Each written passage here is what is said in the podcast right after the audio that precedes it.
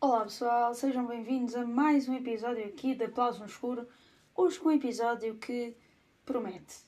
Ou não, não sei. É que eu olhei para as estreias esta semana e não senti. Mas pronto, é a vida. Nem todas as semanas podem ser de estreias incríveis para mim, mas podem ser de estreias incríveis para vocês. Portanto, aqui estou eu. O meu nome é Erika Amaral e este é o 72 episódio episódio, convém dizer, de Aplausos no Escuro, um podcast da Tela Invisível. Cá estou eu mais uma vez esta semaninha para vos trazer as grandes novidades da sétima arte. Bora lá!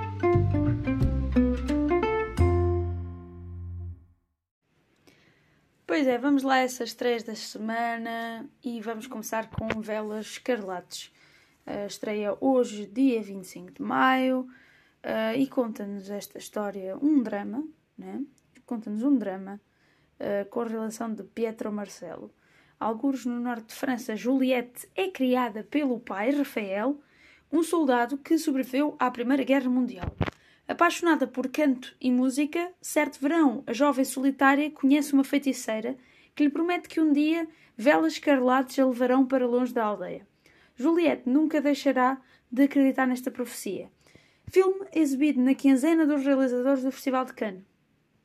Um, depois temos aqui Rebelde, um, realizado por Adil El Arbi e Belal Falah. Uh, estreia também hoje, obviamente. E é um drama, ação, thriller. Uh, Kamal resolve deixar a Bélgica para ajudar as vítimas da guerra na Síria. Quando chega, é coagido a juntar-se a uma milícia e retido em Raqqa. Em casa, o seu irmão mais novo, Nassim, torna-se presa fácil para os recrutadores radicais que prometem reuni-lo com o irmão. A mãe deles, Leila, luta para protegê-lo. Uau! Vamos agora aqui os filhos dos outros. Realizado por Rebecca Zlo Zlotowski. Meu Deus, estava a assassinar o nome da senhora. Uh, drama um drama, mais um drama. Uh, Rachel não tem. Ou Raquel, ou, não sei. Depende do, do, do da língua. oui. Uh, oui. Uh, Rachel não tem filhos, adora a sua vida. Os alunos do liceu, os amigos, os antigos namorados, as aulas de guitarra, mas quando se apaixona por Ali, torna-se apegada a Leila, a filha de 4 anos. Acolhe-a, cuida dela e ama como se fosse sua, mas não é. Aos 40 anos, o desejo de ter a sua própria família torna-se demasiado mais. Uh, torna-se. torna-se uh, mais forte e o relógio não para. Será demasiado tarde? Uau, ok. Um, esta semana é mesmo pobrezinha, digo já. É mesmo triste. é mesmo triste. Uh, temos agora aqui os Cavaleiros do Zodíaco. Eu vi o trailer deste filme, só me apetecia rir. Uh, por isso, não sei, achei um bocado mal demais. Uh, o órfão Seiya procura a sua, a sua irmã raptada quando se depara com poderes ocultos e descobre que pode ser a única pessoa viva capaz de proteger uma deusa enviada para vigiar a humanidade. Yeah, ok. Já sabemos os Cavaleiros do Zodíaco e tudo isso e pronto. Não, não me puxou sequer para, para tentar ver. Outro que também não se, nem sequer me puxou para tentar ver é aqui o filme realizado por Rob Marshall, A Pequena Sereia. Ariel, a mais nova e mais desafiante das filhas do rei Tritão, anseia por saber mais sobre o mundo além-mar e, enquanto visita a superfície, apaixona-se pelo príncipe Eric. Como as sereias estão proibidas de interagir com os humanos, Ariel faz um acordo com a bruxa do mar, Úrsula, e troca a sua bela voz por pernas humanas, o que lhe dá a oportunidade de experimentar a vida em terra mas acaba por colocar em perigo a sua vida e a coroa do seu pai. Uh, tem. Pronto, a interpretação principal é da Elle Bailey. E. Ah, meu Deus, como é que eu ia dizer isto sem magoar as pessoas? Eu não tenho interesse nenhum em ver este filme. É, é isso, eu não consigo dizer de outra maneira. Não me puxou nadinha para ver este filme. Vi o trailer e achei completamente ridículo só. Uh, eu não gosto de live action, sou, sou, mesmo, sou mesmo sincera. Eu não, não vejo interesse nenhum em fazer filmes que resultaram muito bem em animação, fazê-los em live action, porque muitas vezes eles não vão resultar, simplesmente. E acho que esta coisa de, de Disney estar sempre agora a fazer tudo em live action, todos os filmes antigos em live action, Disney, quem fala Disney fala, pronto, tudo, né? Porque hum, agora é moda. Um, epá, não sei, não gostei, porque não.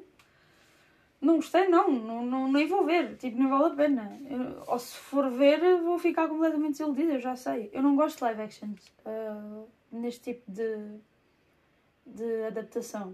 Uh, e acho que é um bocado. Aquele, aquele provérbio, aquele ditado, já cheira mal, muito sinceramente. Portanto, espalhei aqui, já, já destilei aqui o meu ódio a live actions de, adaptados de animações.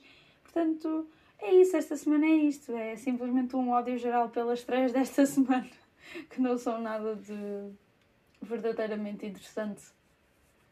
Triste, é triste. É triste. Enfim, vou-vos falar do que é que vi esta semana. Não foi muita coisa, mas foram coisas muito fixes. Uh, para quem gosta Lá está. Lá está. É aquela coisa, para quem gosta, há pessoas que podem adorar as adaptações de live actions. Eh, de animação para live actions. E eu, mas eu não. Eu não.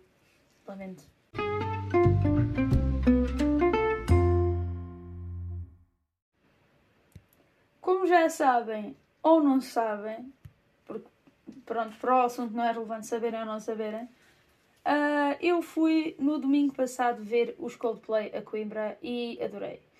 Uh, antes disso, tive que me preparar para o que eu ia viver, não é? Uh, gostem ou não gostem, pronto, uh, é isso. O que vi esta semana foi o, o filme realizado pelo, pelo Matt Whitecross, Coldplay A Head Full of Dreams, que basicamente nos apresenta a banda de uma forma muito intimista e que, que nos dá a conhecer muito o que, como é que foi o início da banda e tudo mais.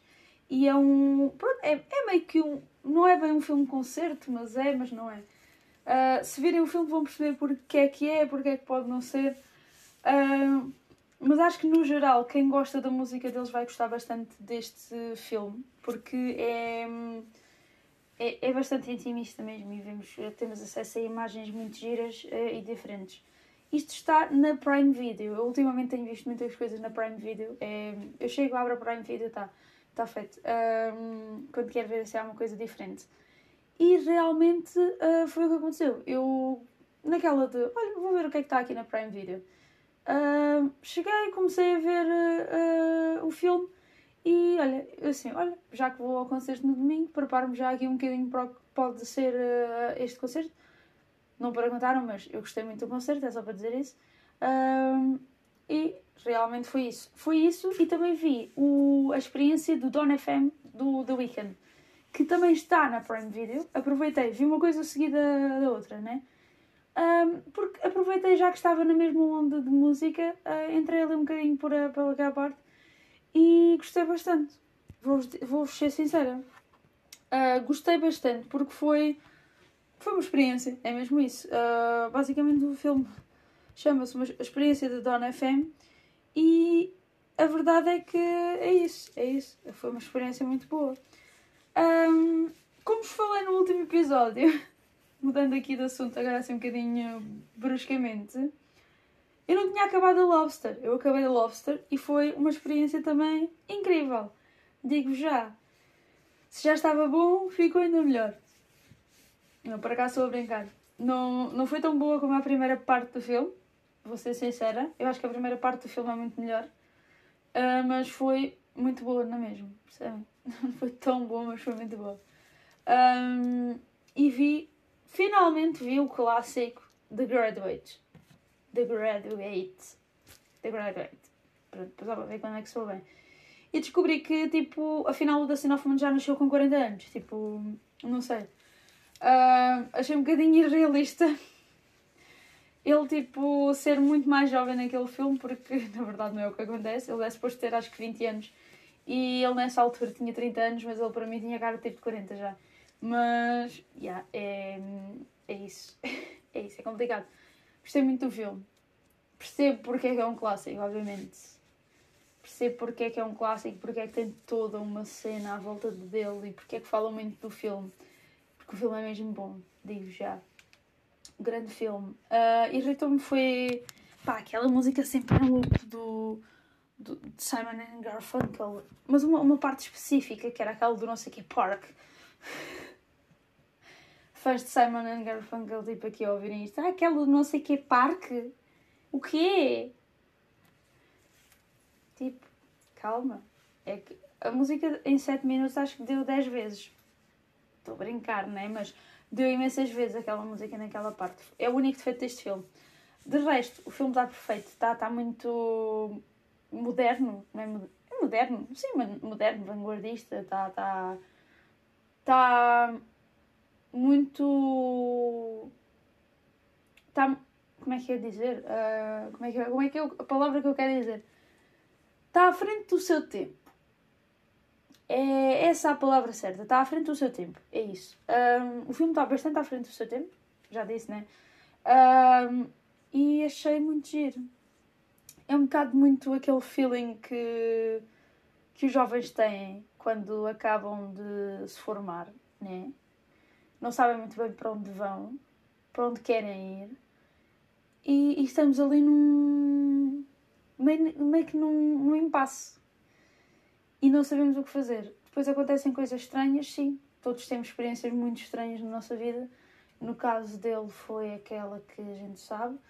E, epá, acontece, são diferentes, diferentes formas de abordar certas coisas na vida, mas um filme totalmente uh, no icro, naquilo que queria passar, não é? Uh, portanto, o filme é ótimo mesmo, digo já, tipo, vai ser, uh, para já agora vai ser tipo um dos marcos de, os meus marcos de referência para um filme ser bom, digo. Eu tive um, um awakening de filmes mais antigos agora. Portanto, cuidado. Não vai, ser, não vai ser muito fácil eu agora gostar de um filme. Muito em breve. É isso. Esta semana está. Obrigada por estarem desse lado e a ouvirem-me. Estou outra vez com a minha voz assim, como estão a ouvir, não é? E hum, é isso. Muito obrigada por estarem desse lado. Já sabem, um, ultimamente não tenho postado muito, tenho só sido quase o podcast e algumas partilhas acerca de coisas que tenho visto ou que gosto. E, mas, mas pronto, quero mudar isso em breve. Novamente voltar a ter um bocado mais de atividade no perfil e assim. Portanto, uh, estejam atentos à página da Tela Invisível. E obrigada por estarem desse lado uma vez mais. Obrigada. Beijinhos, abraços. Mas acima de tudo, já sabem. Abreijos.